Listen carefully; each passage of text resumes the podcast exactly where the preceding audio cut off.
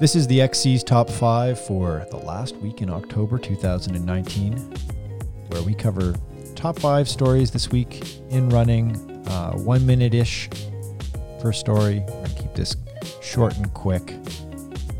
My name is Michael Doyle, and I'm joined by Alex Sear. Alex, how you doing? I'm doing well. How are you? Excellent. And Andrew Cruikshank. Andrew, welcome.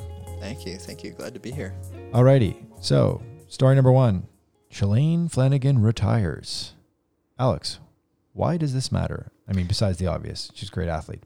I think this is a big deal for American distance running and just world distance running. The, the thing with Shalane Flanagan is, yes, she was a 221 marathoner, but she had some sort of star quality to her that I think is going to be hard to replicate. You know, she was obviously an author, she was on TV, she became a meme, an obvious meme. Fuck yeah. Thank you.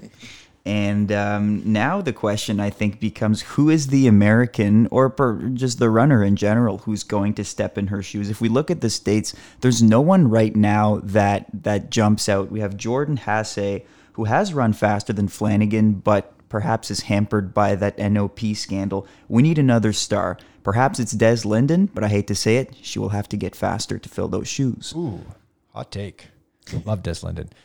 Uh, I compare. This is a weird comparison. Shalane Flanagan's like Luke Skywalker. Uh, if like you look at American distance running as like an analog to the uh, Star Wars universe. I'm not a huge Star Wars fan, but uh, Andrew, do we have a? Um, I'm. Do we have a comparison? Do we have a new hope? Do we have a new Jedi that can step forward and use the Force for good? It's, uh, it's it's brutal. hard to say.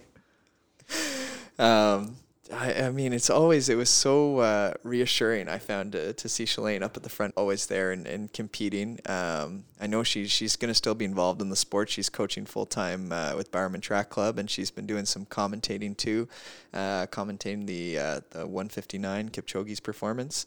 But you know, we're gonna have to look to to people as kind of Alex said, like Jordan Hasay. We've got Amy Cragg and and Sarah Hall too, has had good performances. It's just, are they gonna have the staying power that that Shalane had?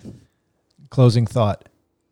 You Google Shalane Flanagan, there are retirement stories from, of course, Runner's World and, and so on, but there are also stories from CNN, the New York Times, etc. So she was um, a transformational figure in running, inspiring an entire generation of women and girls to run, and also kind of always in the mix uh, and growing American distance running. Topic number two embattled Nike CEO Mark Parker is decided he's stepping down or being forced out. We don't know exactly. He's leaving uh, in the middle of January of 2020, and he's being replaced by who? Andrew. Uh, John Donahoe is taking over. Uh, he's a member of the board and used to be the CEO of eBay. So he's a, a we assume a pretty tech savvy guy. Um, this does bring into question whether this is this move is. Uh, we assume it's tied somewhat to the emails with the Nike Oregon project, but uh, but we don't know if that's the, the exact reason. With uh, with Donahoe, there we're wondering if there's going to be a bit of a culture shift with uh, with Nike here. They're already kind of moving away from retail stores, your your mom and pop brick and mortar uh, running stores, and more onto the online kind of direct sale route. So we'll have to see what happens there. Alex, uh, to that, what, what should we keep an eye out on in terms of uh, how Nike continues to evolve under a new CEO after 13 years under Mark Parker? Well, if it's true and his background at eBay influences uh, that shift even further from retail to online sales, I think uh, this may be a bit troublesome for those those running stores. Coupled with the fact that athletes really want to wear the Nike 4% and the next percents. I, I've been last weekend at the Toronto Marathon, I've been hearing stories of runners dropping their own ambassadorships and sponsorships with other brands just to wear Nike. So I think it's it's kind of obvious. The more popular Nike gets, the more people buy online and the more brick and mortar sales people should be concerned. Next topic. This is a strange and sort of sad one. A sub elite runner by the name of David Freake here in Canada was popped for doping and has received a four year ban tell us a little bit about this, Alex, and why this matters. So it's a four year ban. He cannot compete or train with anyone for the next four years. Uh, David Freake got, uh, after dropping out of the Ottawa Marathon earlier this year, was pulled aside by doping control and tested. It took a few months for the information to come out, but just recently we learned that he tested positive for what drugs, Michael?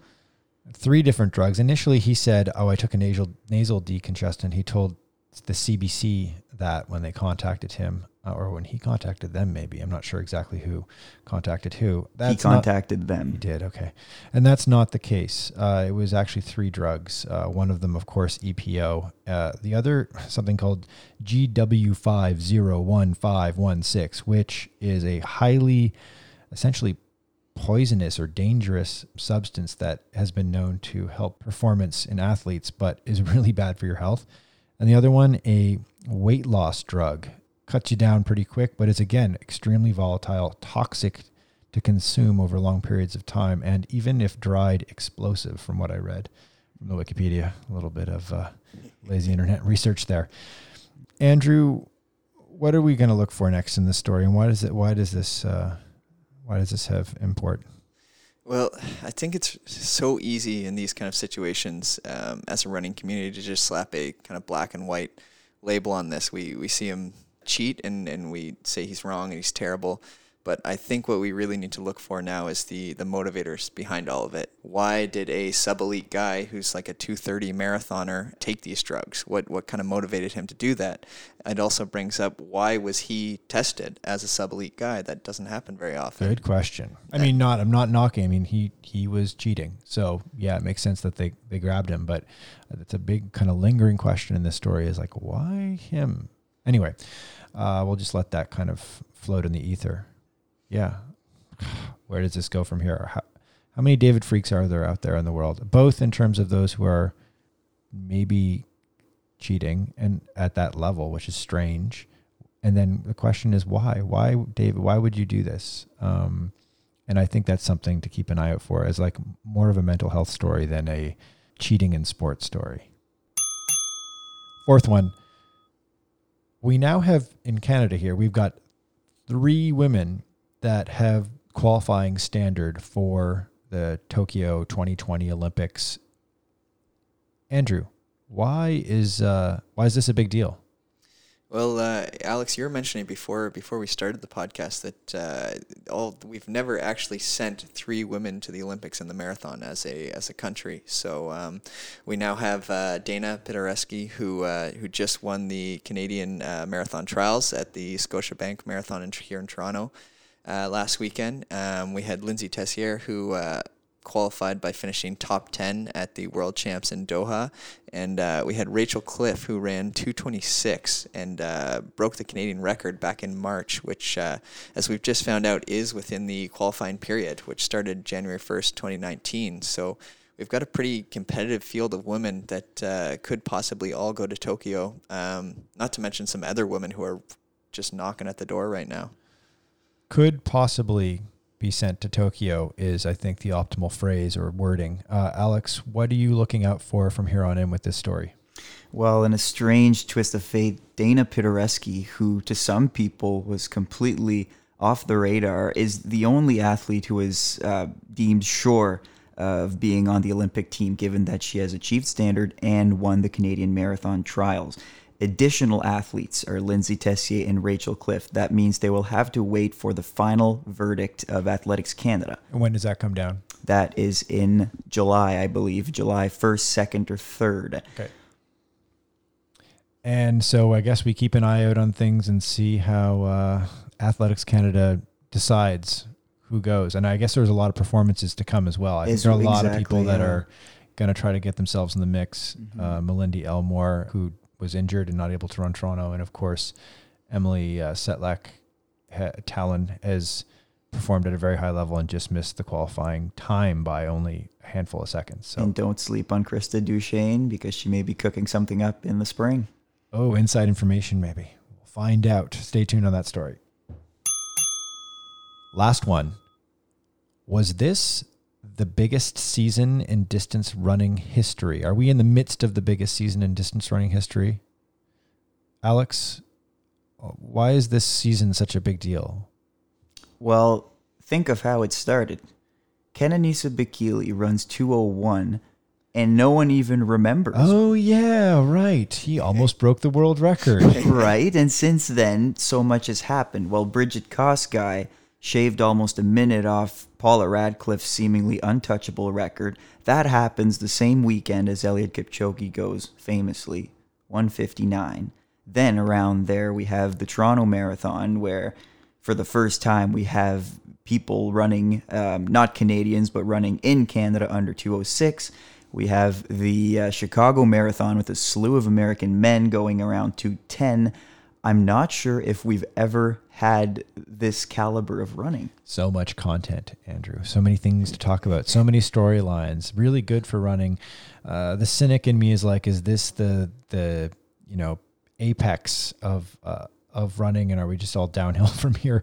Uh, the hopeful aspect of me looks to head at at 2020 and sees what, Andrew? What are we looking at in the future? It does. It does really make you wonder. I, I mean, how how much longer can we keep kind of pushing the boundaries here and keep keep making it exciting? Our, our world record's going to keep falling, things like that. Um, but moving into next year, obviously, we're looking forward to uh, Olympics uh, in Tokyo, uh, which will be a big one. But the the real question is, what's what's the what's the ultimate goal now? What's the ultimate prize? I mean, the Olympics are still a big deal, and and you'll have ideally Kipchoge, Bekele there competing for a gold medal. But, but what if they opt out? Exactly. I that's the question. Is someone going to go after a sub two hour marathon in a legitimate marathon? Is that now the goal? Is that you? I mean, Ooh. you're going to get mar- you're going to get money for it, so it's you, a little more motivating than the Olympics, maybe. You heard it here first, or maybe second or 50th. I don't know. But I've never heard anyone say that before, where maybe some of these top tier runners piece out on the Olympics uh, where you're not going to run that fast. It's just not going to happen for a variety of reasons. And instead, uh, go for Berlin in the fall. Uh, I think that obviously the most money is going to be in London. Uh, they've got the biggest uh, they've got the biggest uh, budget for bringing in elites. So you have to think that there's going to be a, a Bekele Kipchoge showdown, and Kosgei maybe will be brought over to see if she can lower her world record in London because they damn sure want those world records there. But interesting to see what's going to happen next summer. Yeah, definitely. All right, that's it for us. Thank you for listening to the XC Top 5, where we will be doing this every week getting your top five stories of the week. So keep an eye out in your inbox. Make sure to subscribe to the XC newsletter, thexc.substack.com. Share it with your friends. Completely free to sign up. And also, we're going to get this podcast and a variety of other podcasts that we do into all of your favorite flavors of podcast app in the very near future. So keep an eye out for that and make sure you subscribe and follow us on Instagram and Twitter at Alex. What is the Instagram and Twitter handles again? The XCORG, like the org. XC org. There we go. Phonetically, the X Korg. All right. Thanks for listening.